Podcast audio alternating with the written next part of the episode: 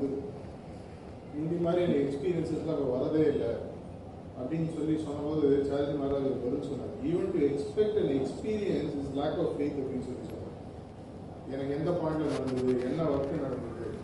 இந்த எக்ஸ்பீரியன்ஸ் எனக்கு கிடைக்கலையே அப்படின்னு எதிர்பார்த்தது கூட மாஸ்டர் மேலே இருக்கக்கூடிய அவநம்பிக்கையை காட்டுறது அப்படின்னு சொல்லி சொன்னார். அதனால நீங்கள் உட்காருங்க. ஆனால் தயவு செஞ்சு நீங்கள் இந்த ப்ராக்டிஸ் படி ப்ரிஸ்கிரைப் படி பண்ணிங்கன்னா கண்டிப்பாக உங்களுக்கு பாயிண்ட் உங்களுக்கு எந்த இடத்துல ஒர்க் ஆகுதுன்றது தெரியும். இதில் ஆனால் இன்னொரு ப்ராப்ளம் இருக்குது ரிசப்டருக்கு முதல்ல அவர் எந்த ஒர்க் பண்ணுறாருன்றது அவருக்கு தெரியும். இது வந்து எந்த ப்ரிசப்டை குறை சொல்கிறதுக்காக இல்லை.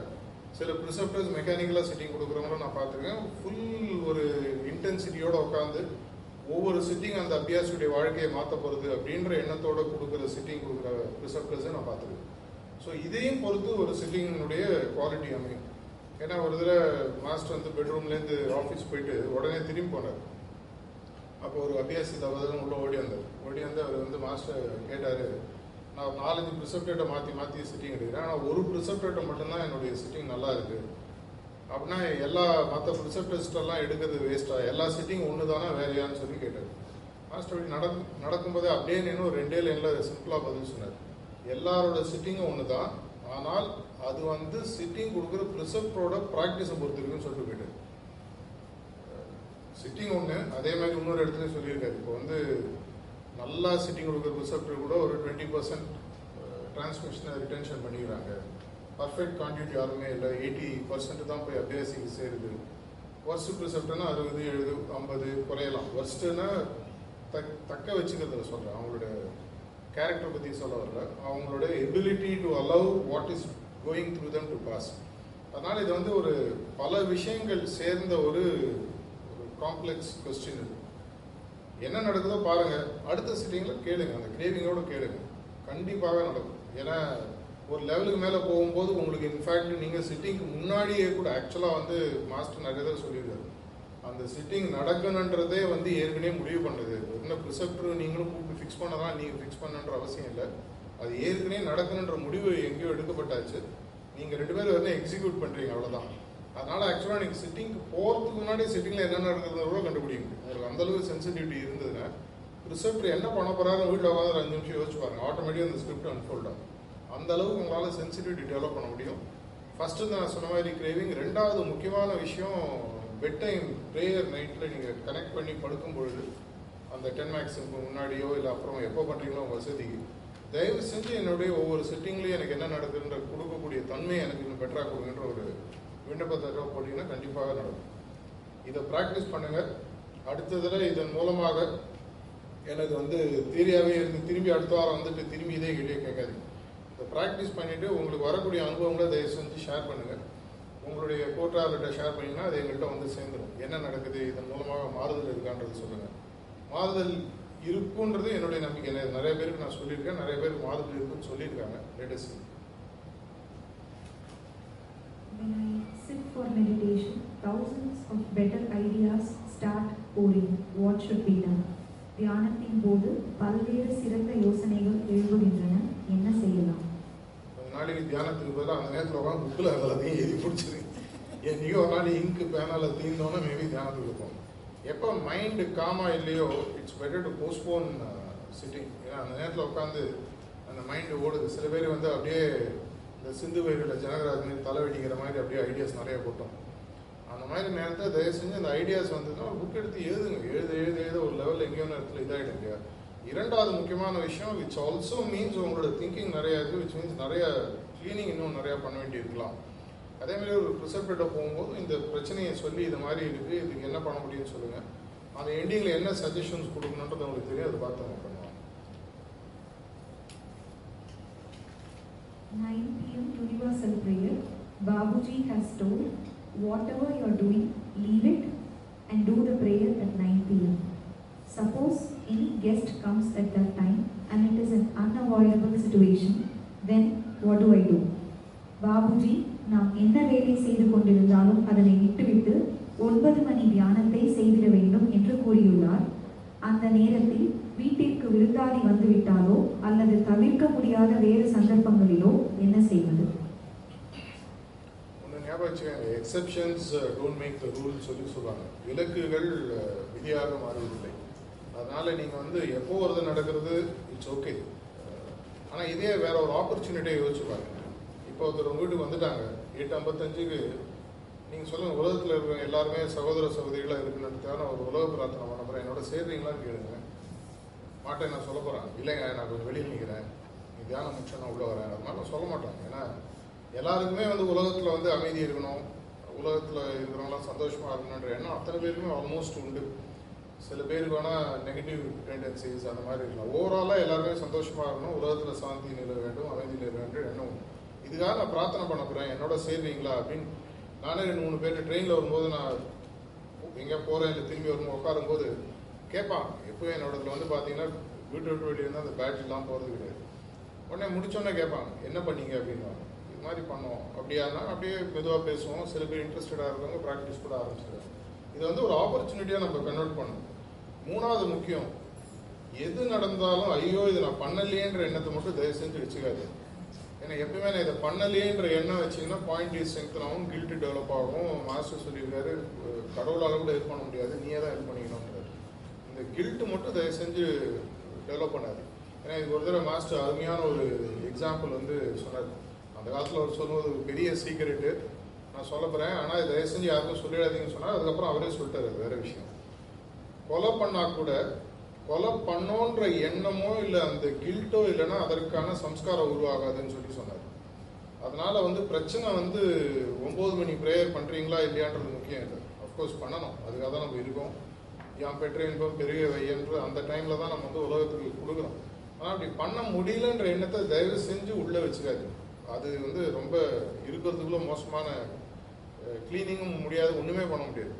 அழுது அழுதான் தீத்தாவணும்னு சொல்லி மாஸ்டர் சொல்லியிருக்காரு. அதனால பண்ண முடியல அப்படின்றத விட எதை என்னால் சரியாக பண்ண முடியுன்றதை பற்றி யோசிக்கணும். எப்பவுமே அந்த காலத்தில் சொல்லுவாங்க இல்லையா? வாதியாரெல்லாம் அந்த காலத்தில் நம்மளுக்குலாம் சின்ன வயசில் அந்த போர்டில் ஒரு புள்ளியை வைப்பாங்க. என்ன தெரியுதுன்னா உனக்கு கருப்புள்ளி தெரியுது அப்படின்னு. உடனே வாத்தியார் நமக்கு ஒரு கொக்கி வைப்பாரு. ஏன்டா இவ்வளோ அழகாக பெருசாக இவ்வளோ வெள்ளை இருக்குது உனக்கு ஏன் கருப்பு தெரியுது? உன்னோட ஆட்டிடியூட்ல வந்து உனக்கு பிரச்சனை தான் தெரியுது பாருன்னு சொல்லி சொல்கிறார் இது வந்து நம்ம நிறையா படங்களில் பார்த்துருக்கோம் வாழ்க்கையில் படிச்சிருக்கோம். இதே மாதிரி தான் நம்மளுடைய ப்ராக்டிஸையும் பொறுத்து. ப்ராக்டிஸில் எது நான் நல்லா செய்கிறேன் அப்படின்றத பற்றி ஃபோக்கஸ் பண்ணுவேன் எது நல்லா பண்ண முடியல தயவு செஞ்சு நைட்டு படுக்கிறதுக்கு முன்னாடி இந்த ப்ரேயரை அவர்கிட்ட கொடுத்து நாளையிலேருந்து அதை சரி பண்ணுங்கன்னு சொல்லி ரெக்வஸ்ட் பண்ணேன் அதையே ரிப்பீட் பண்ணி ஸ்கிரிப்டாக மாற்றிடுது Regarding morning meditation, sometimes there is neither conscious nor awareness for the entire one hour duration. But after finishing, I feel light. Is it okay? It we should be fully aware how to develop it காலை தியானத்தின் போது சில சமயங்களில் விழிப்புணர்வு இருப்பதில்லை. தியானத்தின் போது என்ன நடக்கிறது என்பதை உணர்தல் அவசியமா? அப்படியானால் உணர்வு திறனை எவ்வாறு வளர்த்துக் கொள்ளலாம்? இரண்டு மூணு விதமாக இதுக்கு பதில் சொல்லலாம்.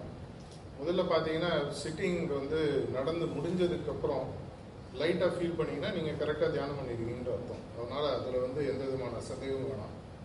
இது வந்து எல்லா மாஸ்டர்ஸுமே திரும்பி திரும்பி எக்ஸ்பிளைன் பண்ணிருக்காங்க சிட்டிங் முடிஞ்சோன்னா க்ராகியான ஃபீலிங் இருக்குது கொஞ்சம் லைட்டாக இருக்குன்னா ஆனால் சிட்டிங்கில் தூங்கிருக்கீங்கன்னு அர்த்தம். இல்லை நீங்கள் சரியான தியானத்தில் இல்லைன்னு அப்போ தான் உடல் வந்து டயர்டாக இருக்கிறதுக்கு சான்ஸ் இருக்குது நார்மலாக சிட்டிங் முடிச்சோன்னா லைட்டாக இருந்தீங்கன்னா சிட்டிங் நல்லா பண்ணியிருக்கீங்கன்ற அர்த்தம்.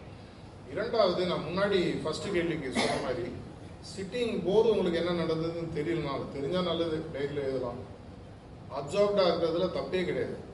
சிட்டிங் கொடுக்குறதுல இரண்டு வகை இருக்குது ரிசப்டர் கொடுக்குற சிட்டிங் அபியாசியாக எடுத்துக்கிற சிட்டிங் ரிசப்டராக சிட்டிங் கொடுக்கும்போது கண்டிப்பாக நீங்கள் ஃபஸ்ட்டுலேருந்து கடைசி வரைக்கும் உங்களுக்கு என்ன நடக்குதுன்றது தெரியணும்.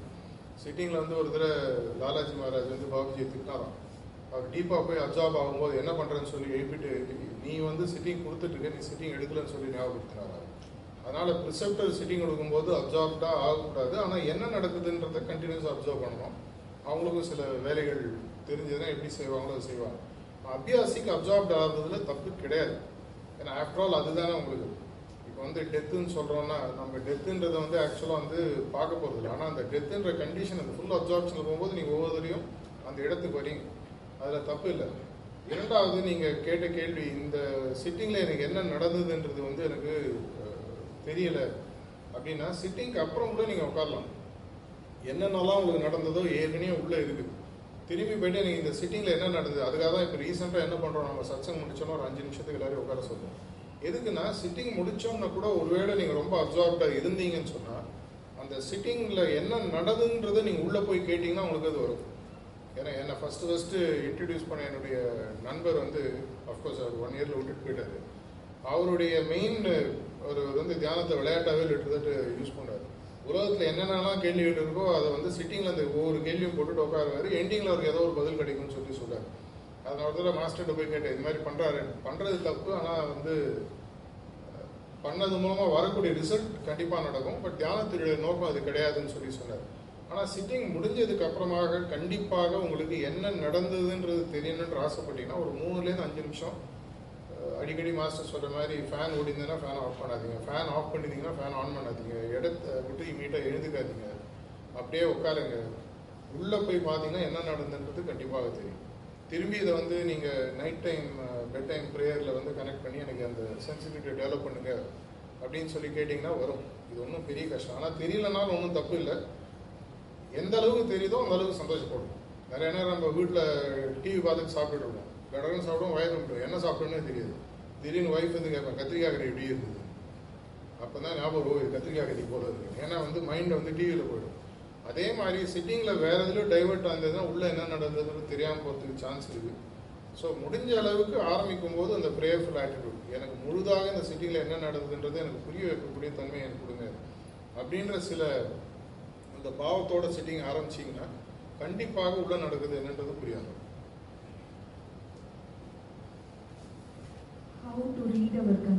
நமது கண்டிஷனை எப்படி தெரிந்து கொள்வது ஆல்மோஸ்ட் முன்னாடி எல்லா கேள்விகளையும் நான் சொல்லியாச்சு.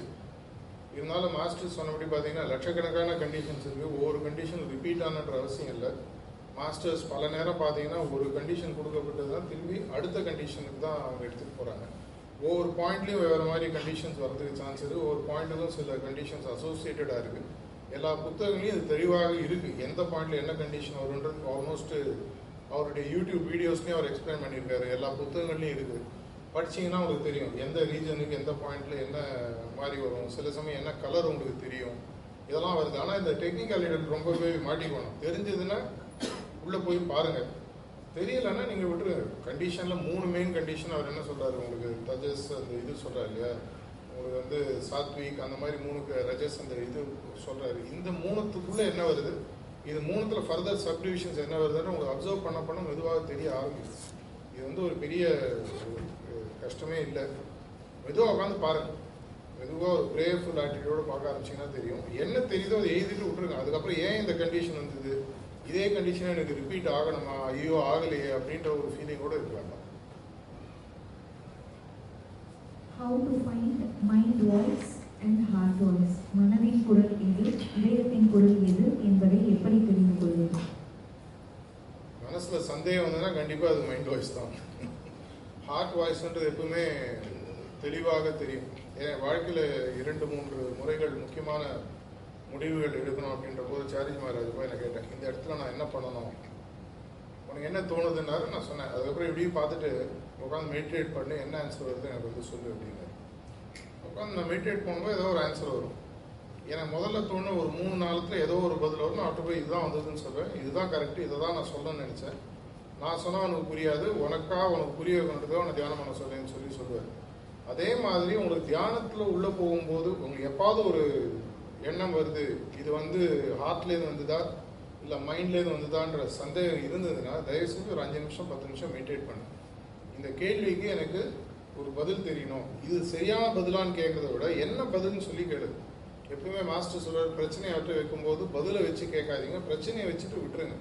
அவருக்கு அது எது சரின்னு தோணுதோ அதற்கான பதில் உங்களுக்கு அப்போவோ இல்லை எப்போவோ எதிர்காலத்துலேயோ வரலாம்னு சொல்லி சொல்கிறார் அதனால் எப்பப்பெல்லாம் உங்களுக்கு நீங்கள் எடுக்கக்கூடிய முடிவுகள்லையோ இல்லை எண்ணங்கள்லையோ இது இந்த ஹார்ட்லேருந்து வருதா மைண்ட்லேருந்து வருதான்னு சந்தேகம் இருந்ததுன்னா ஒரு அஞ்சு நிமிஷம் பத்து நிமிஷம் மெயின்டைன் பண்ணும் ஆட்டோமேட்டிக்காக பதில் உள்ளேருந்து வரும். உள்ளேருந்து வர பதில் ஒன்றா தான் இருக்கும் அது உங்களுக்கே தெரியும்.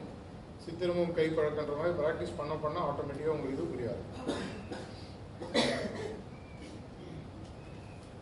After finishing meditation, is it okay if we forget the experience? தியானம் முடிந்தவுடன் அப்போது ஏற்பட்ட அனுபவங்கள் மறந்து விடுகின்றன. இது வந்து எஸ் நோ ரெண்டும் பதில் சொல்லலாம். அட்லீஸ்ட் தெரிஞ்சுதான் நமக்கு வந்து ப்ரோக்ரஸ் ஆகும்போது மாஸ்டர் சொல்றார் பீரியாடிக்கலாக டைரியை படி அப்படின்னு சொல்லி சொல்லுவார் எவ்வளோ பேருக்கு டைரி எழுதுகிற பழக்கம் இருக்குன்னு எனக்கு தெரியல. ஏன்னா அதை வந்து நம்ம போட்டிருக்கோம் அந்த டெய்லி ப்ராக்டிஸில் போட்டுக்கோங்க ஸோ எல்லாம் ஆரம்பிச்சிட்டிங்களா? வெரி குட் இந்த டைரியில் எழுதும்போது எதுக்காகன்னு சொன்னால் இப்போ நம்ம ஆஃபீஸ்லாம் ஒர்க் பண்ணுறோம் திடீர்னு ஒரு மூணு நாலு வருஷம் கழிச்சு நம்ம வந்து எந்த பாதையின் மூலமாக வந்தோம்? எப்படி நம்ம படித்தோம் எப்படி வேலை கிடைச்சது? எப்படி முன்னேறினோம்? அப்படின்றத வந்து ஒரு லுக் பேக் இல்லை அப்படி திரும்பி பார்க்குறோம்னு வச்சுக்கோங்க. அந்த காலத்து படத்தில் அப்படி வளையம்லாம் போகும். அப்படி திரும்பி பார்க்குறோம் அப்படின்ற மாதிரி. இதே மாதிரி தான் டைரியும் நம்மளுடைய ஆன்மீக முன்னேற்றத்தில் என்ன நடக்குது? என்னெல்லாம் நடந்திருக்கு? மாஸ்டர் என்னெல்லாம் பண்ணியிருக்காரு? அப்படின்றத உங்களுக்கு புரிய வைக்கிறதுக்காக. இதுக்காக உங்களுடைய எக்ஸ்பீரியன்ஸ் என்னன்றது தெரிஞ்சு எழுதினீங்கன்னா நல்லது. இல்லை எனக்கு எக்ஸ்பீரியன்ஸ் மறந்துடுது எனக்கு தெரியலன்னா பரவாயில்ல. ஏன்னா எனக்கு தெரிஞ்ச ஒரு நூறு அபியாசி நான் பார்த்தேன்னா ஒரு மூணுல நாலு பேர் தான் டைரியை டெய்லி எழுதுறோம். சில பேர் வந்து வாரத்துக்கு ஒரு மொத்தமாக டைரி எழுதுறோம். அது ஒரு ஜஸ்டிஃபிகேஷனாக பாபுஜியே நத்திங் ஹேப்பன் டுடேன்னு எழுதியிருக்காரு சார். நத்திங் ஹேப்பன் டுடேன்றத அவர் அன்னைக்கு எழுதினார் பாரு நான் சொல்லுவேன் ஒரு வாரம் கழிச்சு எழுதுல. ஸோ டைரி அன்னைக்கு எழுதுங்க. ஒன்றும் எக்ஸ்பீரியன்ஸ்லாம் எக்ஸ்பீரியன்ஸ் இல்லைன்னு எழுதுங்க. பாபுஜியோட டைரி எடுத்து பார்த்தீங்கன்னா நிறைய நாளில் எப்படியா இருக்கும். நத்திங் ஹேப்பன் நத்திங் அப்சர்வ் டுடேலாம் எழுதிப்பார் அதனால் வந்து எக்ஸ்பீரியன்ஸ் இருந்து தான் ஆனன்றது கண்டிஷன் கிடையாது முதலே சொன்ன மாதிரி எக்ஸ்பீரியன்ஸை எதிர்பார்க்கறதே வந்து மாஸ்டர் மேல் இல்லாத ஒரு நம்பிக்கை தான் காட்டுதுன்னு மாஸ்டர் சொல்லியிருக்காரு.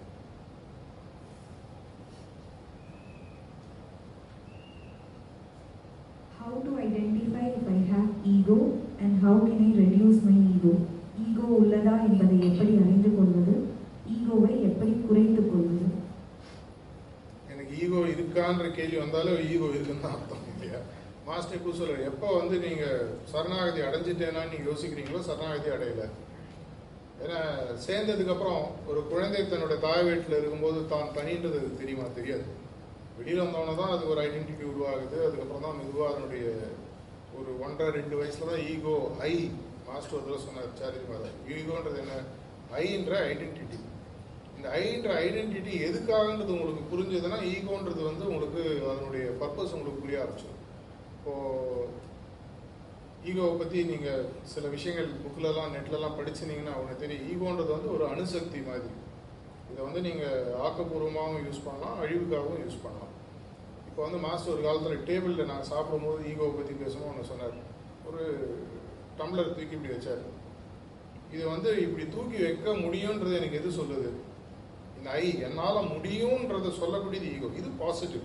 ஏன்னா ஒருத்தர் பலாரம் அறையிறேன்னு நினைச்சுங்க அப்போ என்ன சொல்லுது? அவர் அடிக்கணும். ஒரு அழிவு அவர் மனதிற்குள் ஒரு வருத்தத்தை ஏற்படுத்த வேண்டும்ன்ற ஈகோ நெகட்டிவாக ஒர்க் பண்ணுது.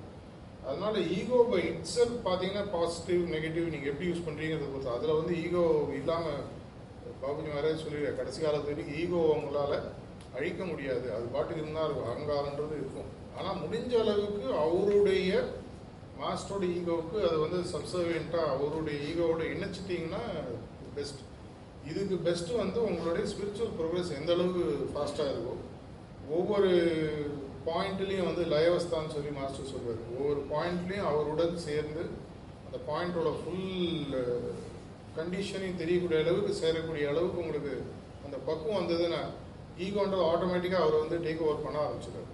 ஒரு லெவலுக்கு மேலே என்ன ஆகும்னு சொன்னால் ஆட்டோமேட்டிக்காக அவர் செய்ய ஆரம்பிப்பார் அவர் செய்வாருன்ற எண்ணம் கூட நமக்கு இல்லாமல் செஞ்சுட்டு அவர் செய்கிறான்ற எண்ணம் அவர் செய்கிறாரா இல்லையான்ற எண்ணம் வந்தாலே நம்மளுடைய ஈகோ என்னுடைய ஐ அப்படின்ற ஐடென்டிட்டி ஒர்க் பண்ணுறதுன்றது ஒரு முக்கியமான விஷயம். அதனால் மெதுவாக இது வந்து அவசரப்பட்டு இன்றைக்கெல்லாம் பண்ணுன்றதுலாம் முடியாது. ஒரு பீரியட் ஆஃப் டைம் இதுக்காக தான் கான்ஸ்டன்ட் ரிமரன்ஸ் டெவலப் பண்ணணும்னு சொல்லி மாஸ்டர் சொல்கிறாரு ஒரு தடவை கான்ஸ்டன்ட் ரிமரன்ஸில் நீங்கள் வந்து அந்த ஃபீலிங் கண்டினியூஸாக இருந்ததுன்னா இந்த ஐயினுடைய தாக்கம் வந்து கண்டிப்பாக ஆல்மோஸ்ட் காணாமல் போயிடும். இப்போ அவர் தான் எல்லாத்தையும் செய்கிறான்ற எண்ணம் எனக்கு பரிபூர்ணமாக உள்ளே வந்து அதை நான் செய்யவும் அனுபவிச்சுட்டேன் அனுபவிச்சுட்டு அதை வந்து செய்வதற்கு அனுமதிக்கும் பண்ணிட்டேன் அப்படின்னு சொன்னால் அதுக்கப்புறம் நான் செய்வதற்கும் அவர் என் மூலமாக செய்வதற்கும் வித்தியாசம் இல்லாமல் போயிடும். அப்போ வந்து உங்களுக்கு இந்த ஈகோன்றதுனுடைய தாக்கம் இல்லாமல் போயிடும். இது வந்து நிறைய பேருக்கு லைஃப் லாங் எக்ஸசைஸ் கண்டிப்பாக டைம் ஆகலாம். சீக்கிரம் முடிஞ்சால் நல்லது. பிரார்த்தனை ஒரு நல்ல வழி. Why does the craving to reach the goal. Reduce after certain time? இலக்கை எட்ட வேண்டும் என்ற ஏக்கம் ஏன் குறைந்து கொண்டே போகிறது? எப்படி தக்க வைத்துக் கொள்வது? ஒரே வழினா மேக்ஸிம்ஸ் ஒழுங்காக படித்து ப்ராக்டிஸ் பண்ணுறது தான் வேறு ஒன்றுமே இல்லை. முதல் மூணு மேக்ஸிம்லேயே இதுக்கு தேவையான எல்லா ஆன்சரும் இருக்குது.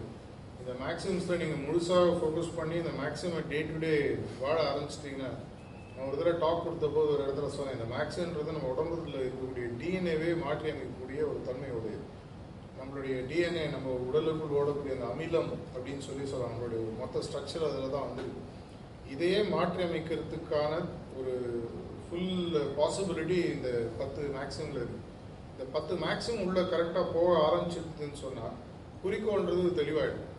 இப்போ சின்ன வயசுல நம்மளுக்கு வாத்தியாருங்களாம் அந்த ஃபிசிக்ஸ் டீச்சர்லாம் ஒரு எக்ஸ்பெரிமெண்ட் பண்ணி காட்டுவாங்க. அந்த சூரியனை நேராக பார்க்க சொல்லுவாங்க பார்த்தோன்னா ஒன்றும் இருக்காது. அதுக்கப்புறம் அது வந்து ஒரு பாட்டி கண்ணாடி திக்காக இருக்கும். அதை வச்சு அந்த பஞ்சு இருப்பாங்க டக்குன்னு பார்த்தீங்கன்னா அந்த பவர் ஆஃப் ஃபோக்கஸ்ன்னு சொல்லி சொல்லுவாங்க. இதே தான் நம்மளுடைய குறிக்கோள்லையும்.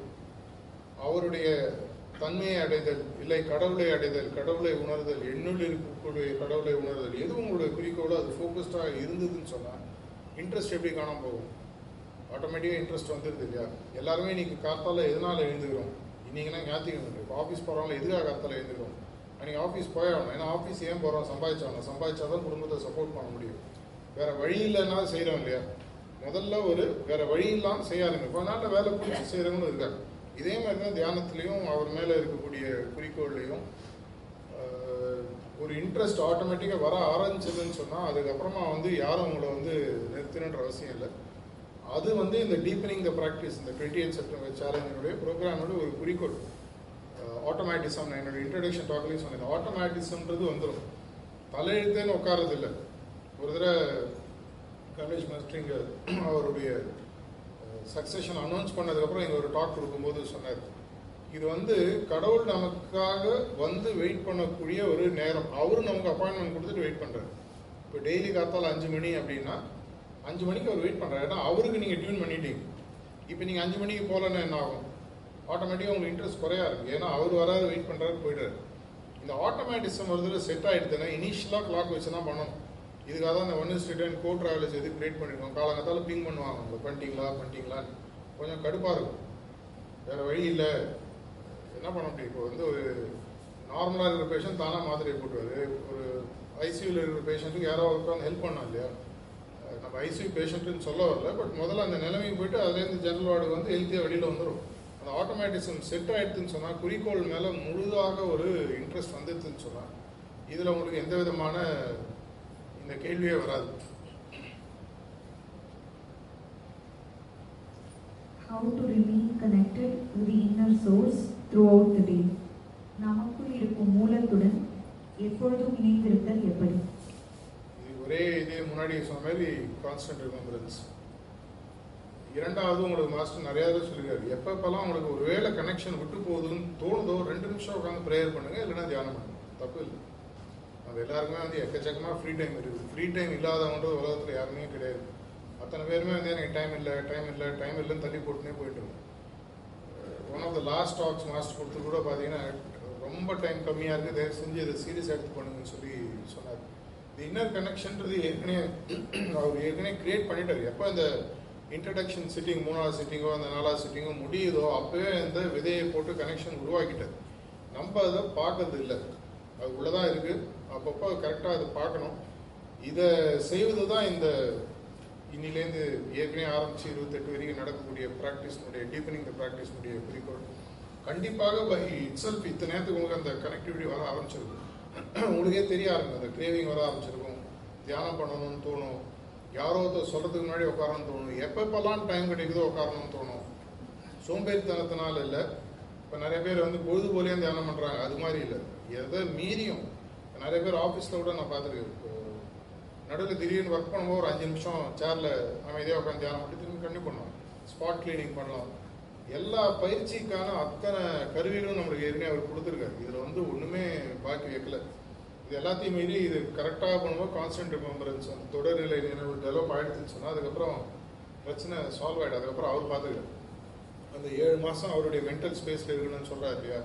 இதெல்லாம் நம்மள தயார் பண்ணுவதற்காக தான் இந்த ப்ரோக்ராம் ஹோப்ஃபுல்லி இது போக போக இந்த ஆட்டோமேட்டிசம் செட் பண்ணும் பொழுது உங்களுக்கு இந்த ப்ராக்டிஸ் மேலே ஒரு தலையத்தேன் பண்ணுறதுலேருந்து ஒரு ஆவலுடன் ஒரு லவ்வோட பண்ண ஆரம்பிக்கும் போது நிஜமாவே நீங்கள் ஆம்பளைங்களுக்கு அட்லீஸ்ட் லேடிஸ்க்கு எப்படின்னு தெரியல. சின்ன வயசுல யாராவது லவ் பண்ணியிருந்தீங்கன்னா அவங்க ஐயோ பார்க்க மாட்டோமா? எப்போ பார்க்க போகிறோம் பஸ் ஸ்டாண்ட் இத்தனை மணிக்கு வருவாள்? அது மாதிரிலாம் அவங்களுக்கு தோணும். அந்த ஃபீலிங் எப்போ மாஸ்டர் வர ஆரம்பிச்சதோ ஆட்டோமேட்டிக்காக டியூன் ஆகி செட் ஆகிடும் இங்கே சொன்னால் இங்கே சிரிக்கிறாங்க. Most of the preceptors, after sitting, they are asking us how we felt, but they are not giving feedback on how they felt. Receptors shipping முடிந்தவுடன் நாம் எவ்வாறு உணர்ந்தோம் என வினவுகின்றனர். ஆனால் நமக்கு சிப்பிங் கொடுத்து கொடுத்து அவர்கள் எப்படி உணர்ந்தனர் என்பதை பற்றிய பின்னூட்டம் ஃபீட்பேக்கை அவர்கள் ஏன் கொடுப்பதில்லை? இது கொஞ்சம் வேற மாதிரி முதல்ல பதில் சொல்லிட்டு அதுக்கப்புறம் டைரெக்டாக அவங்க பதில் சொல்கிறேன் ஒரு டாக்டர்கிட்ட போறீங்க. அவர் வந்து ஒரு டென்டிஸ்ட்னு வச்சுருக்கோம் பல்லு பிடிக்கிறதுக்காக போறீங்க பல்லு பிடிங்கிறதுக்காக ரெண்டு மூணு சிட்டிங் வர சொல்கிறாரு எல்லாம் முடிச்சோன்னா பண்ணுறது அவர் உங்களை வந்து எப்படி இருந்தது கேட்டார்? இது நடந்தது இங்கே வலிச்சதுன்னு சொல்லுவீங்க நீங்கள் என்ன பண்ணீங்க டாக்டர் கேட்டு அவர் சொன்னாலும் உங்களுக்கு புரியுமா? இது முதல் கேள்வி. இரண்டாவது ப்ரிசெப்டர்ஸுக்குன்னு சில விதிமுறைகள் இருக்குது எது அவங்க செய்யணும் எது செய்யக்கூடாது.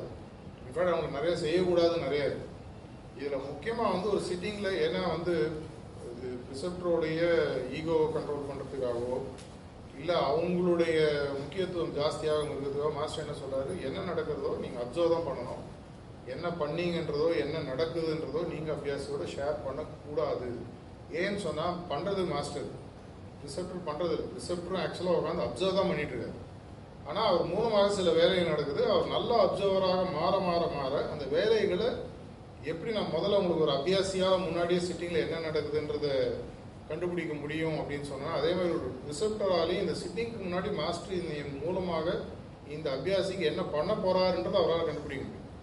அப்படி அவர் உள்ளே ஆழ்ந்து கண்டுபிடிச்சிட்டாருன்னு சொன்னால் அவர் கொடுக்கக்கூடிய சிட்டிங்கில் அவர் இன்னும் பெட்டர் அப்சர்வராக மாற ஆரம்பிக்கிறார். ஓ இதுதான் இன்னைக்கு மாஸ்டர் பண்ண போகிறாரா அப்படின்ற அவரால் யோசித்து இன்னும் அதை தன்னுடைய ப்ராக்டிஸை பெட்டர் பண்ண முடியும். ஆனால் இதையும் மீறி எண்டிங்கில் வந்து இந்த ஃபீலிங்கிற கேள்வி வந்து உங்களுக்கு தான் ஃபீலிங் வரணும் ஃபீலிங்கிறது அவருக்கு வர்றதுக்கு சான்ஸ் இல்லை. ஏன்னா வந்து முதல்ல எமோஷ்னல் கனெக்ஷன் அட்டாச்மெண்ட் ஒரு ப்ரிசெப்டருக்கும் அபியாசிக்கும் இருக்கக்கூடாதுன்றதுல மாஸ்டர் ரொம்ப தெளிவாக இருக்கார். இதுதான் எல்லா ப்ரிசெப்டர்ஸ்க்கும் கம்யூனிகேஷனையும் சொல்லி சொல்லப்பட்டிருக்கு எமோஷ்னல் அட்டாச்மெண்ட் வரக்கூடாது. அதனால் உங்கள் மேலே அவங்களுக்கு ஃபீலிங் வரணுன்ற அவசியம் இல்லை. உங்களுக்கு ஒருவேளை சிட்டிங்க்கு முன்னாடி எனக்கு இந்த பிரச்சனை இருக்குது அப்படின்னு சொல்லி நீங்கள் சிட்டிங் எடுக்கிறீங்கன்னு வச்சு அந்த சிட்டிங் மூலமாக ஒருவேளை ஏதாவது நடந்ததுன்னா அது மாறுதல் நடந்ததா இல்லையான்ற ஃபீலிங் உங்களுக்கு தான் வரும். அவருக்கு எப்படி தெரியும்? இப்போ வந்து அவங்க பல்லில் வச்சு எடுத்து விட்டாருன்னா அப்போ கூட அவங்க பல்லு எப்படி இருக்குன்னு அவருக்கு தெரியாது. உங்களுக்கு தான் தெரியும். அந்த வலி இருக்கா குறைஞ்சுதா? ரூட் கெனால் பண்ணால் முடிஞ்சதா? அதே மாதிரி தான் இதுவும். ஒரு ப்ரிசப்டன்றது ஒரு டாக்டர் மாதிரி. அவருக்கு கொடுக்கப்பட்ட இன்ஸ்ட்ரக்ஷன்ஸ்னு இருக்குது இந்த பேஷண்ட்டோ இல்லை இந்த மாதிரி ஆள் வந்தால் இது மாதிரி பண்ணணும்.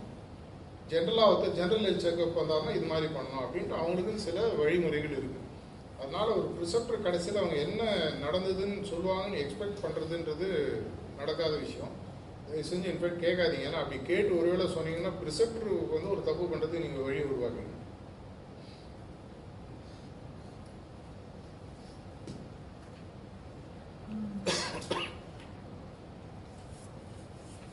When cleaning daily at a fixed time in the evening, if I have attended satsang, then at what time cleaning can be completed?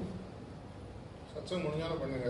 ஏன்னா ஒரு தடவை சார்ஜி மகாராஜாவோட புத்தகத்தில் எழுதியிருக்காரு இப்போதான் நீ பாபுஜிக்கே சிட்டிங் எடுத்துக்கிருந்தா கூட முடிச்சோன்னு போய் க்ளீனிங் சாயங்காலம் பண்ணான்னா பண்ணி தான் ஆகணும். அது அவர் வேலையை அவர் பண்ணுறாரு உன் வேலையை நீ பண்ணி ஆகணும்னு சொல்லி சொல்றாரு. சில நேரங்களில் ஃபிக்ஸட் டைம்ன்றது இன்னைக்கு இருக்கக்கூடிய காலகட்டத்தில் பாசிபிள் இல்லாமல் இருக்கிறதுக்கு ஒரு வாய்ப்புகள் இருக்குது இதே கேள்வி ஒரு தடவை சாரிஜி மகாராஜ் ஒருத்தர் கேட்டார் நான் மூணு ஷிஃப்ட்டில் ஒர்க் பண்ணுறேன் ஒரு வாரம் மார்னிங் ஷிஃப்ட் ஆறுலேருந்து ரெண்டு அடுத்த ஷிஃப்ட்டு ரெண்டுலேருந்து பத்து அதுக்கு அடுத்த ஷிஃப்ட்டு பத்துலேருந்து ஆறு நான் ஒர்க் பண்ணுறேன் நான் அப்படின்னா எப்போ க்ளீனிங் பண்ணணும்? அதுக்கு அழகாக அவர் ஒரு பதில் சொன்னார் எப்போ எப்போல்லாம் நீங்கள் எட்டு மணி நேரம் ஒர்க் பண்ணுறீங்களோ அந்த ஒர்க்கு முடிகிற டைம் தான் உங்களுடைய நாள் முடிகிறதா கணக்கு. அந்த டைமில் நீங்கள் பண்ணிக்கங்க. ஆனால் இதே வந்து ஒரு ரூலாக மாற்றாதீங்க ரெகுலராக ஒர்க் பண்ணுறவங்க ரெகுலரான டைம் அவங்களுக்குன்னு இருக்கும் ஷிஃப்ட்டில் ஒர்க் பண்ணுறாங்க இதே மாதிரி ஒரு இன்ஜின் டிரைவர் வந்து கேட்டார் நான் இன்ஜின் டிரைவர் நைட்டில் திடீர்னு விட்டுவேன் திடீர்னு காத்தால ஓட்டுவேன் எப்போ க்ளீனிங் பண்ணுறது எப்போ முடியுமோ பண்ணுங்க. இதே மாதிரி சிஸ்டர்ஸ்க்காக பாபு மகாராஜ் அந்த காலத்துலேயே சொல்லியிருக்காங்க. ஓல்டே அவங்க வந்து ஃபேமிலிக்காக ஒர்க் பண்ணுறாங்க அவங்களுக்குன்னு தனியாக நேரம் ஒதுக்கக்கூடிய அளவுக்கு அவங்களுக்கு பாசிபிலிட்டி கிடையாது. அப்படி இருக்கும் அப்படின்னா அவங்க என்ன பண்ணுவாங்க எப்போ டைம் கிடைக்குதோ அப்போ அவங்க க்ளீனிங் பண்ணலாம். இதை வந்து நீங்கள் வந்து வசதிக்கு யூஸ் பண்ணாதீங்க. உங்களுக்கே தெரியும். எப்போ என்னால் முடியலை? இன்னைக்கு எனக்கு இந்த ஒரு வேலை இருந்துடுது கொஞ்சம் தள்ளி போயிடுது. அதனால நான் க்ளீனிங் கொஞ்சம் தள்ளி பண்ணேன்னு சொன்னால் அவனுக்கு தெரியும். அந்த அளவுக்கு அவன் வந்து ஹார்ட்லெஸ் பீப்புள் கிடையாதுன்னு நினைக்கிறேன் நான். After all heart is the only thing இல்லையா அங்கே? அவங்களுக்கு நீங்களாம் நம்ம அவங்களோட குழந்தைகள் என்னால் முடியலை. இன்னைக்கு நான் தள்ளி க்ளீன் பண்ணேன்னா கண்டிப்பாக அவங்களுக்கு தெரியும். அதுக்காக வந்து சயத்மாரில் பனிஷ்மெண்ட்ன்ற கான்செப்ட்லாம் ஒன்றுமே கிடையாது.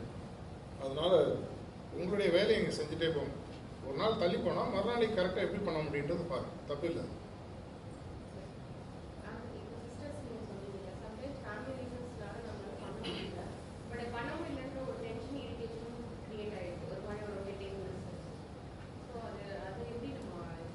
இல்லை இல்லை சிஸ்டர்ஸுக்கு நீங்கள் சொல்கிறது வந்து டென்ஷனாக இருந்தால் பரவாயில்ல. இது அப்படியே கில்ட்டாக மாற்றிடாது குற்ற உணர்வாக மாற்றிட்டிங்கன்னா ரொம்ப கஷ்டம். ஏன்னா சஜ்மார்க் பிஎஸ்சிக்கு ரொம்ப கஷ்டமான விஷயமே வந்து இருபதுக்குள்ள ஃபஸ்ட்டு வந்து குற்ற உணர்வு. அது வராமல் நம்ம எதாக இருந்தாலும் இருக்கணும். லேடிஸுக்கு இப்போ ரீசெண்டாக மாஸ்டர் அடிக்கடி இந்த ஸ்பாட் கிளீனிங் பற்றி பேசுகிறாரு எப்பப்பெல்லாம் நாள் கிடைக்குதோ உங்களுக்கு ஒரு நாள் இப்போ வந்து சமைச்சு முடிச்சோன்னா ஒரு அஞ்சு நிமிஷம் கேப் இருக்குது சர்வ் பண்ணுறதுக்கு வேணால் அஞ்சு நிமிஷம் ஸ்பாட் கிளீனிங் பண்ணு அது ஒரு நாலு தடவை பண்ணிங்கன்னா உங்களுக்கு ஈவினிங்குள்ளே அது ஒரு மாதிரி அக்குமுலேட் ஆகிறதுக்கு பாசிபிலிட்டி இருக்குது இன்னும் இதையே தினசரி ஒரு எக்ஸப்ஷனாக யூஸ் பண்ணாது. எப்பப்போ முடியலையோ இன்னைக்கு வந்து இருக்கக்கூடிய காலகட்டத்தில் எனக்கு தெரிஞ்ச அஃப்கோர்ஸ் ரைட்டாக ராங்காக இருக்கலாம். நிறையா ஃபேமிலியில் வந்து இப்போ ஹஸ்பண்ட்ஸும் சமயத்துக்கு ஹெல்ப் பண்ண ஆரம்பிச்சிட்டாங்க. அந்த காலம் மாதிரிலாம் கிடையாது.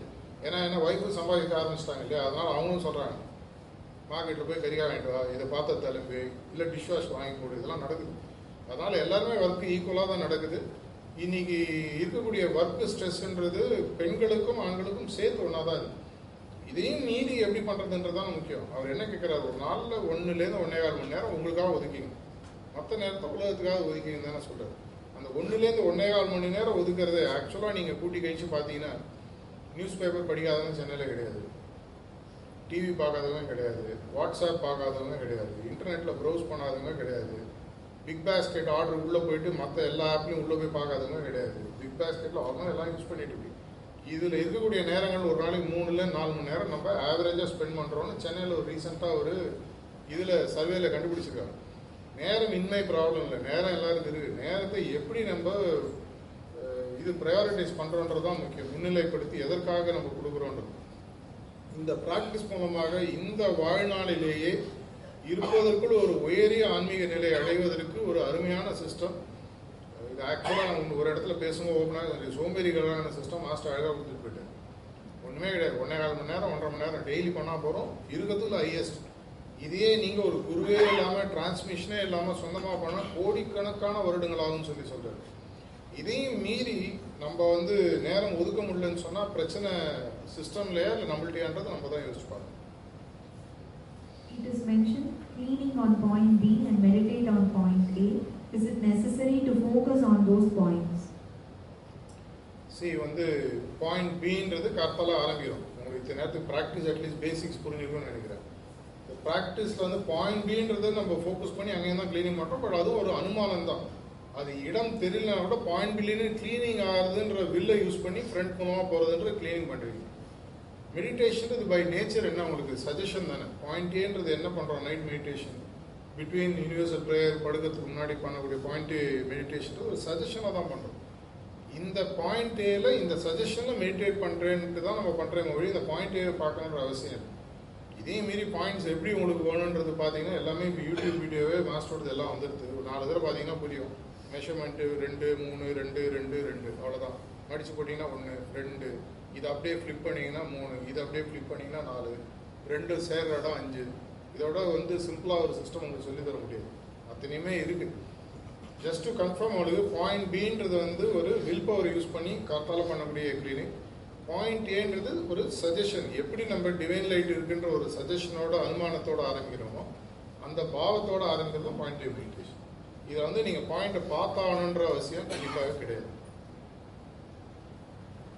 Uh, Last uh, few questions. இது எல்லாமே வந்து pertaining the checklist that we are asking uh, Abhyasis to maintain. Uh, so, in the checklist, bullets 13 to 16, should they be done as a continuous one or separately?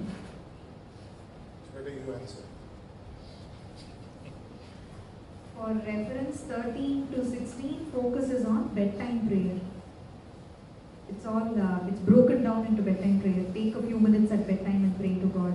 Next is about practice, maximum 10, and then prayerful meditation, and then go to bed at night. So, இதெல்லாம் ஒன்றாவே பண்ணிடலாமா இல்லை தனித்தனியாக பண்ணலாம்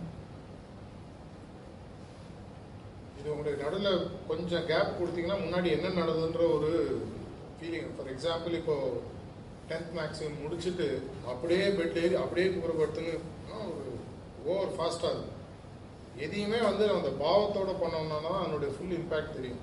but tenth மேக்ஸுன்றது என்ன?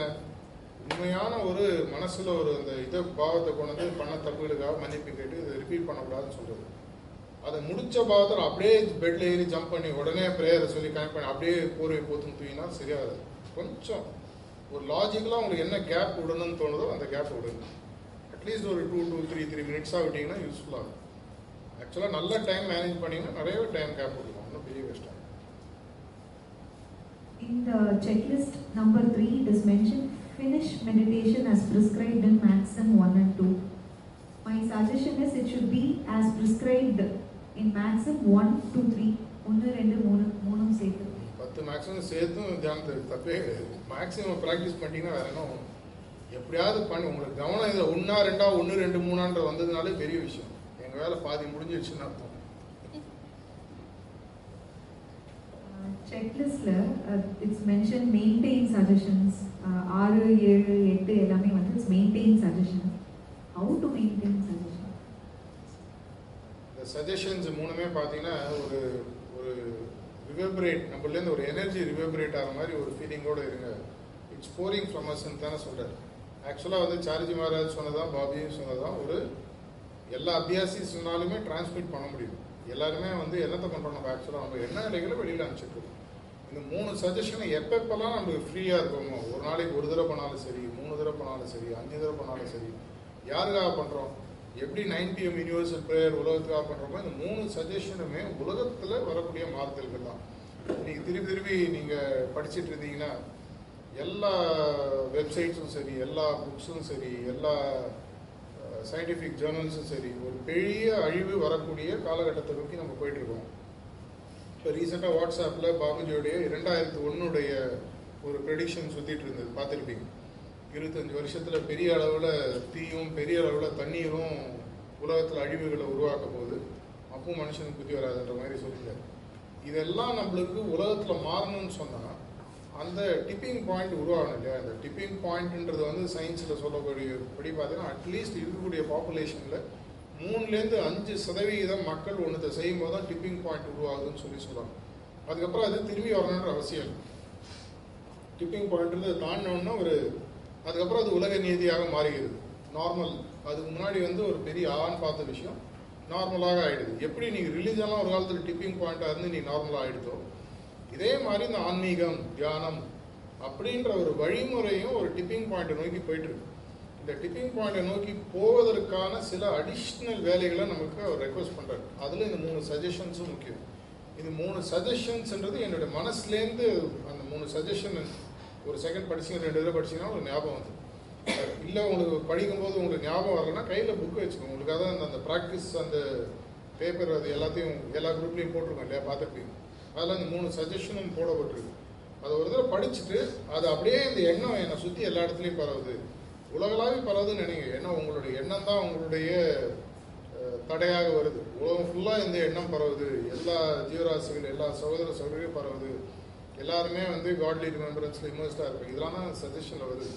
அதை தயவு செஞ்சு எந்த அளவுக்கு எவ்வளோ தடவை பண்ண முடியுமோ பண்ணிகிட்டே இருக்கு இதை பண்ணுவதற்கு ஒரு அபியாசியாக இருக்கணுன்ற அவசியம் கூட கிடையாது. உங்கள் ஆஃபீஸில் இருந்தாங்கன்னா அவங்களுக்கு சொல்லிக் கொடுங்க. மற்றவங்க எல்லாரும் சொல்லிக் கொடுங்க. அப்பா அம்மாவுக்கு சொல்லிக் கொடுங்க. உங்கள் ரிலேஷனுக்கு சொல்லிக் கொடுங்க. எதுக்கும் கேட்டாங்கன்னா உலக அமைதி உலக அமைதி வேணாம்னு யாருமே சொல்ல மாட்டாங்க. எல்லாருமே ஒன்றாக நல்ல விஷயங்களை சிந்திக்க ஆரம்பித்து நல்ல விஷயங்களை பற்றி பேச ஆரம்பிச்சாங்கன்னா ஆட்டோமேட்டிக்காக உலகத்தில் இருக்கக்கூடிய விஷயங்களும் பெட்டராகும் அதற்காக தான் இந்த ஒரு மூன்று அடிஷ்னல் சஜஷன்ஸையும் மாஸ்டர் இன்க்ளூட் பண்ணியிருக்காரு ரீசெண்டாக எந்த அளவுக்கு முடியுமோ அந்த அன்பு பாவத்துடன் அதை உலக ஃபுல்லாக அது பரவுதுன்ற எண்ணத்தோடு அப்படியே யோசிச்சு ஒரு ஒரு நிமிஷம் ரெண்டு நிமிஷம் அப்படி உட்காந்திங்கனால அதோட எஃபெக்ட் கண்டிப்பாக வரும். Those were the questions that we received. Via WhatsApp. Any questions on the floor? Official questions முடிஞ்சாச்சு. இப்போ இங்கே இருக்கிறவங்களுக்கு வேறு ஏதாவது கேள்விகள் இருந்ததுன்னா கேட்கலாம்.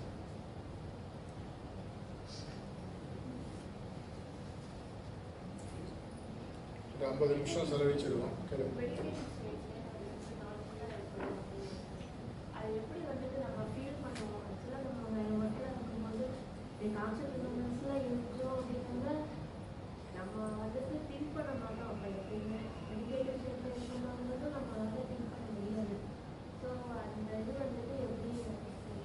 இல்லை இப்போ மெடிடேட்டிவ் ஸ்டேட்னா முதல்ல நீங்கள் மெடிடேட்டிவ் ஸ்டேட்டு சிஆர் ரெண்டுமே ஒரு மாதிரி ஓவர்லாப்பிங் கான்செப்ட் தான் வச்சுது. மெடிடேட்டிவ் ஸ்டேட்னா என்ன? ஒரு தியானம் நடக்கும் பொழுதும் தியானம் நடந்து முடிஞ்சோன்னா உங்களோட மனநிலை ஒரு எப்பேற்பட்ட ஒரு குறிக்கோளோட ஒரு ஐக்கியமாக உட்காந்துருக்கு கடவுளுடைய ஐக்கியமாக இருக்கும் இல்லையா? அந்த ஃபீலிங் நம்மளுக்கு அந்த சிட்டிங் முடிச்சோன்னு வருது.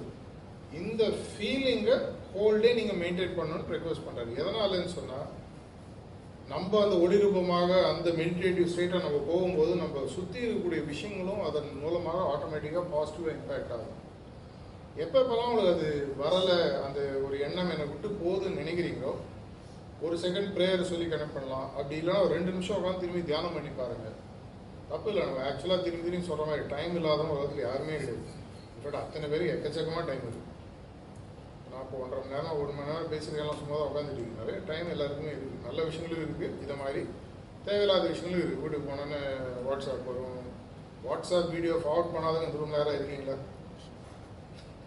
ஏன்னா வாட்ஸ்அப் இருந்தால் அந்த குரூப்லேயே இருக்க முடியும்னு சொல்லி உள்ளே வளர்ந்துட்டோம் அதுக்காவது வாட்ஸ்அப் அதனால் கண்டிப்பாக WhatsApp video forward WhatsApp link forward joke forward ஏன்னா உலகத்தில் முக்கியமான கடமைகள் அது ஒன்று இதுக்கெல்லாம் நேரம் எதுவும் மெடிடேட்டிவ் ஸ்டேட்டிங் டைம் இருக்காதா? கண்டிப்பாக இருக்கும். மெதுவாக நேரம் ஒதுக்குங்க. அந்த நைட்டு ப்ரேயரில் எனக்கு மெடிடேட்டிவ் ஸ்டேட் வரல. தயவு செஞ்சு எனக்கு அந்த பாவத்தை கொடுங்கன்னு கேளுங்க. மெதுவாக வராது.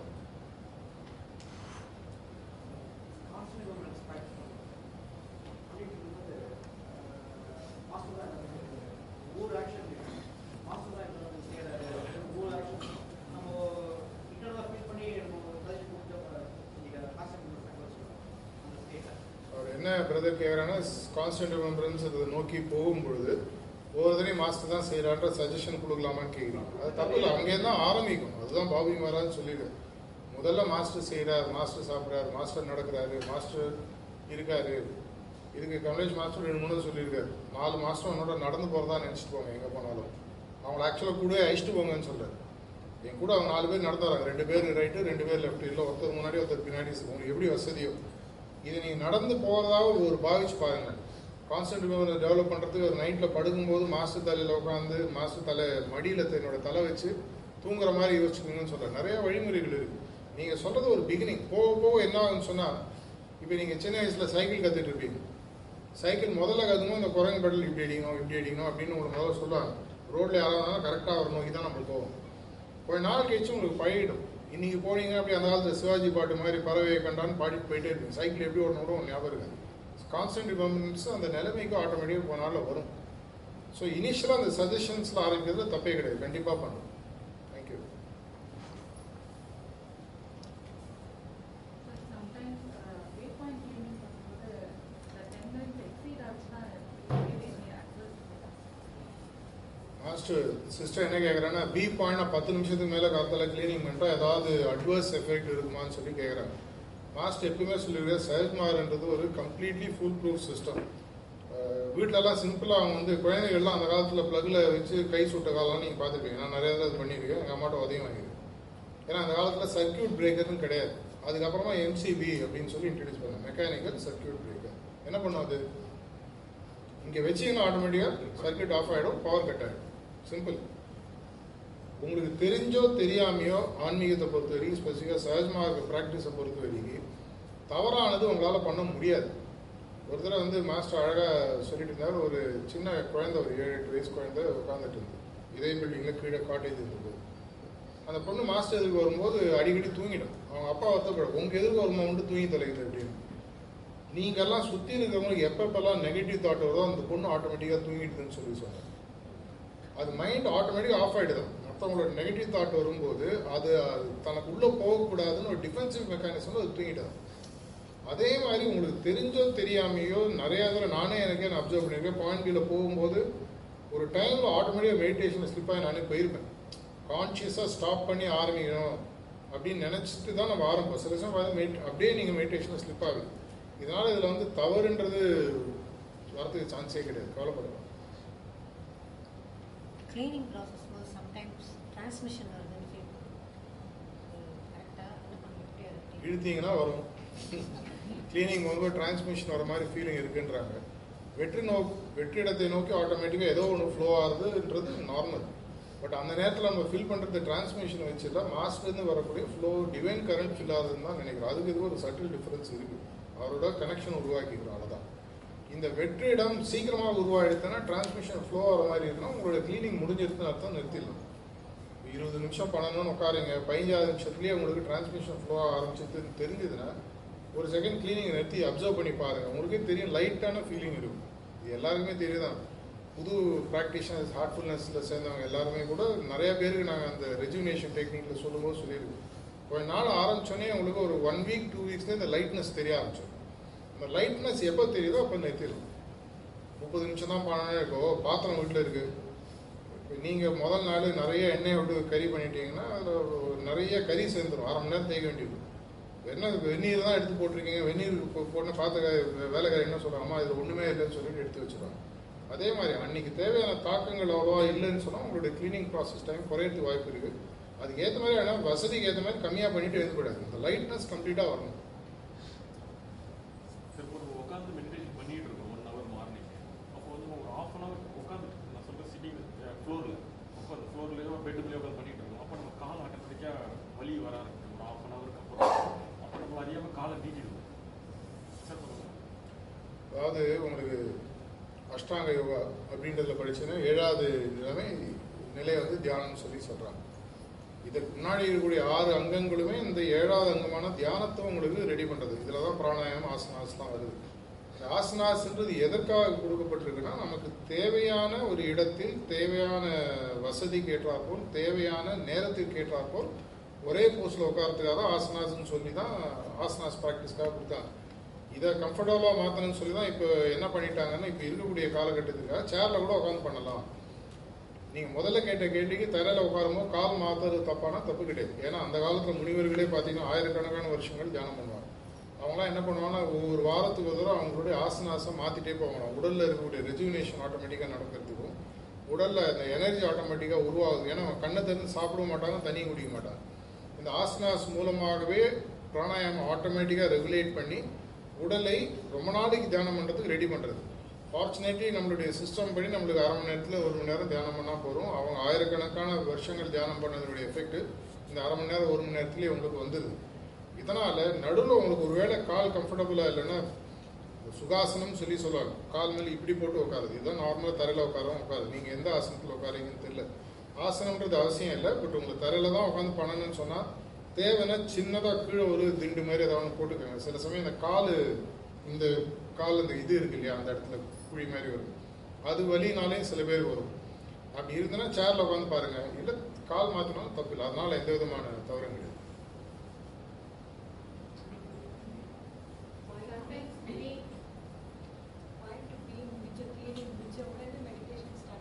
ஆமாம் அப்படியே கண்டினியூ பண்ணணும் பாயிண்ட் பி முடிச்சோடனே அப்படியே மெடிடேஷன் கண்டினியூ பண்ணுன்றதான் நம்மளுடைய ப்ராக்டிஸ்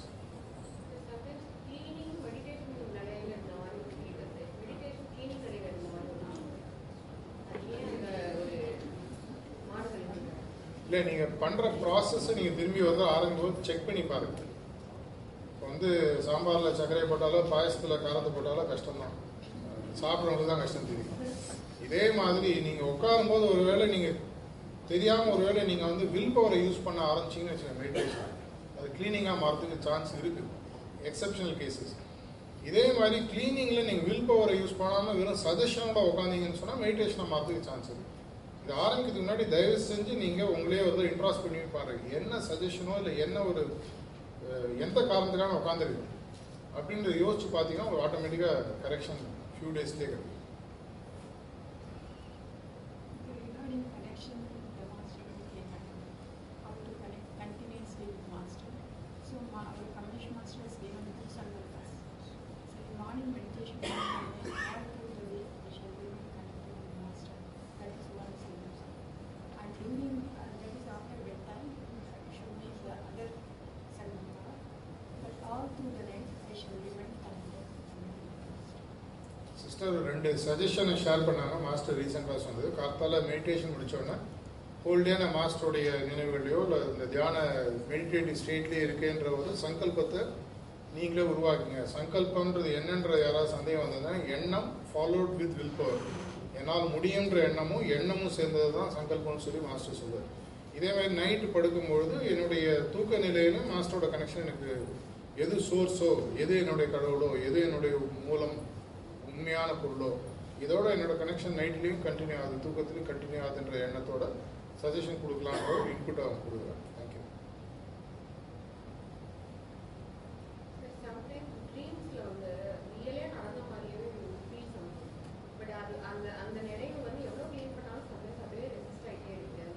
ட்ரீம்ஸில் நடக்கிறத க்ளீன் பண்ணுன்ற அவசியமே கிடையாது. ஏன்னா ட்ரீம்ஸ்னால உங்களுக்கு கண்டிப்பாக இம்ப்ரெஷன்ஸ் உருவாகிறது சான்ஸ் இல்லை. அன்லெஸ் டே டைமில் அதையே போட்டு நீங்கள் என்னாச்சு என்னாச்சு என்னாச்சுன்னு யோசிச்சிங்கன்னா உருவாகும் ட்ரீம்ன்றது ஏதோ ஒரு பர்பஸ்க்காக வருது லோயர் பர்பஸ் இருக்குது ஹையர் பர்பஸஸ் இருக்குது என்ன நடந்ததுன்றது ஞாபகம் இருந்ததுன்னா டைரியில் எழுதிட்டு விட்டு அதை பற்றி யோசிக்காதீங்க அதை பற்றி கவலைப்படாதீங்க. மாஸ்டரே வந்தால் கூட ஏதோ ஒரு காரணத்துக்காக வந்திருக்காரு. அவர் சொன்னது என்ன ஞாபகம் இருந்தால் எழுதிக்கிறேன் சொன்னது ஞாபகம்னா மாஸ்டர் வந்தாலும் எழுதிட்டு விட்டுருங்க அதோட அந்த வேலை நம்மளுடைய இது ஓவர் ட்ரீம் ரொம்ப டீப்பாக உள்ளே போனோம் நிறைய தடவை மாஸ்டர் சொல்கிறார் பல லைஃப்னுடைய க்ளீனிங் ட்ரீமில் நடக்கும். ஏன்னா தூங்கும்போது உங்களோட ரெசிஸ்டன்ஸ் கம்மி. அப்போ தான் மாஸ்டர் ஒர்க் பண்ணுறதுக்கு நிறைய சான்சஸ் இருக்குது அதனால ஒருவேளை அந்த ரெசிஸ்டன்ஸ் இல்லாத நேரத்தில் ஒர்க் பண்ணும்போது வரக்கூடிய க்ளீனிங் ஆனது உங்களுக்கு ட்ரீமாக சர்ஃபேஸ் ஆச்சுன்னா தயவு செஞ்சு அதை நோட் பண்ணிட்டு விட்டுருங்க. அதை பற்றி கவலைப்படாது காலையில் வந்து பிஃபோர் சன்ரைஸ் சொல்லுவோம் அதில் வந்து மாஸ்டர் வந்து நம்மளுக்கு வந்து நேச்சர் நேச்சர் வந்து பேலன்ஸ் ஸ்டேட்லேயே இன்னொரு இது வந்து செமினாரில் மாஸ்டர் என்ன சொன்னாங்க like is the working of the surya nadi சொன்னேன் ஸோ ப்ரீதிங் வந்து has got the in and out movement so அது வந்து மார்னிங் பண்ணும்போது பிஃபோர் சன்ரைஸ் பண்ணும்போது both our yogic energy and also the nature's energy going inwards So after sunrise, the sun, so that is uh, sun energy, that is uh, Surya Nadi starts functioning. So the energy is outwards. There is flash of energy. So அதனால வந்து before sunrise பண்றது beneficial அப்படின்னு எதனால சன்ரைஸ்க்கு முன்னாடி meditation பண்ணணுன்றது ஒரு கருத்தை சொன்னாங்க. கேள்விகள் யாருக்காவது வேறு ஏதாவது இருக்கா? இல்லை சிட்டிக்கு போகலாமா கேளுங்க.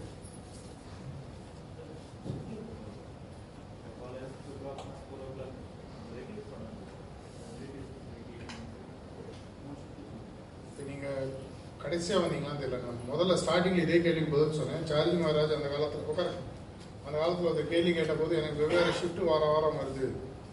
நான் என்ன பண்ண முடியும்? எனக்கு காத்தால ஒரு நாள் ஆறுலேருந்து ரெண்டு வருது அடுத்த வாரம் ரெண்டுலேருந்து பத்து அதுக்கு அடுத்த வாரம் பத்துலேருந்து ஆறு வருதுன்னும் போது அவர் என்ன சொன்னார்? அந்த ஷிஃப்ட்டு எந்த டைம் வருதோ அந்த டைமுக்கு ஏற்ற மாதிரி உங்கள் நாளை நீங்கள் மாற்றி அமைக்கிறது தப்பு இல்லைன்னு சொல்லி சொன்னார். உங்கள் ஷிஃப்ட்டு ரெண்டு மணிக்கு முடியுதுன்னா நீங்கள் மூணு மணிக்கு க்ளீனிங் பண்ணிவிட்டு தூங்குறது தூங்குறதுலாம் தூங்கலாம். எழுந்துட்டு சாயங்காலம் நீங்கள் தியானம் பண்ணுறதுனால பண்ணலாம். அதுக்கேற்ற மாதிரி நீங்கள் அட்ஜஸ்ட் பண்ணிக்கலாம். அந்த ஷிஃப்ட்டுன்றதை எக்ஸ்கியூஸாக யூஸ் பண்ணாமல் உண்மையான காரணமாக இருக்கிற வரைக்கும் கண்டிப்பாக அவங்களுக்கும் தெரியும் உங்களுக்கும் தெரியும். இது வந்து ஒரு எக்ஸ்கியூஸ் இல்லை உண்மையான காரணன்றது உங்களுக்கு தெரியும். அதுக்கு ஏற்ற மாதிரி உங்கள் ப்ராக்டிஸை நீங்கள் அலைன் பண்ணிக்கலாம் தப்பு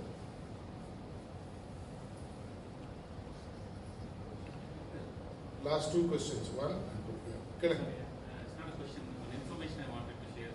grounding in practice in May we had with uh, Master here. So that has been available wanted- okay digital store எவ்வளோ பேருக்கு I don't know how many of them have registered or know how to register maybe you can do one thing if you can create a short couple of JPEG files how to register in uh, digital store Okay. and pass it on to us. We'll ensure it reaches all of them. அவர் என்ன சொல்றாரு grounding த practice master நடத்தின ஒரு ப்ரோக்ராம்னுடைய full information அந்த digital store நம்மளுக்கு மிஷனில் இருக்கு அதில் எல்லாமே ஃப்ரீயாக அவைலபிளாக இருக்குன்னு சொல்லி காஸ்ட்டாக ஃப்ரீயாக is it free or No, paid Video fifty. download. Anyway, whichever way it is, just give the instruction, we'll share, who wants to let them பண்ணுறேன்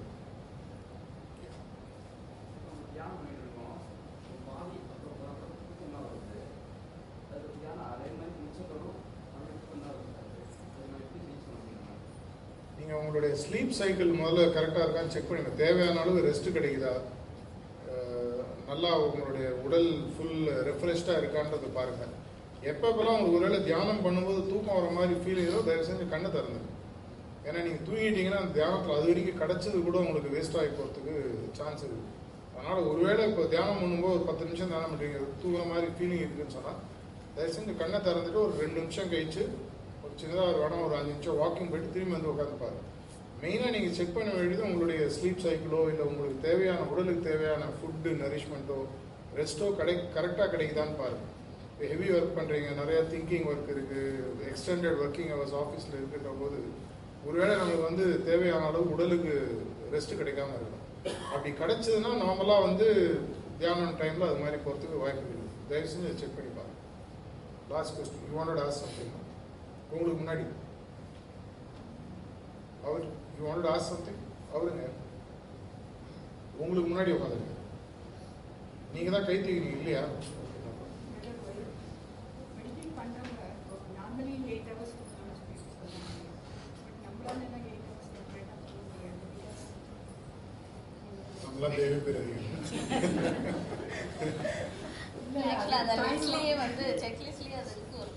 உங்களால் எவ்வளோ உடலுக்கு கண்டிப்பாக நான் பல புத்தகங்கள் படித்தது மாஸ்டர் நிறைய நேரம் சொல்லிடுவேன் எப்போ தூக்கம் வருதோ படுத்துடு.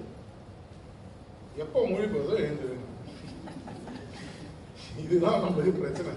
ஒன்று கம்மியாக தூங்குவோம் இல்லை நிறையா தூங்குவோம் உடல் மொழின்னு ஒன்று இருக்குது உடல்னா பாடி லாங்குவேஜ் உடலுக்கான மொழி. அது உள்ளேன்னு ஒரு உங்களுக்கு சொல்லிகிட்டே இருக்கும் அதை கரெக்டாக சைஸ் பண்ணிட்டீங்கன்னா உங்களுக்கு டைம் தெரியும். அந்த நேரத்தில் முடிச்சிடலாம். அது ஒன்றும் ஒரு பெரிய கஷ்டம். முன்னாடி எனக்கு வந்து மெடிடேஷன் பேசிக்கிறேன் தூங்கிடுவேன். அதனால் என்ன பண்ணேன்? முந்தின நாள் க்ளீனிங்கை கூட கொஞ்சம் விட்டு வில்பவரோட பண்ண ஆரம்பிச்சு அந்த ரெஃப்ரெஷ் பண்ணிட்டோங்க இல்லாட்டா அந்த மாதிரி மெடிடேஷன் முன்னாடியே ஒரு க்ளீனிங் பண்ணி அதுக்காக தானே இப்போ இந்த பாயிண்ட் பி க்ளீனிங் அப்புறம் அது பண்ணும்போதே உங்களுக்கு நிறைய நேரம் ஆட்டோமேட்டிக்காக மெடிடேஷன் நல்லா வருது. Okay final question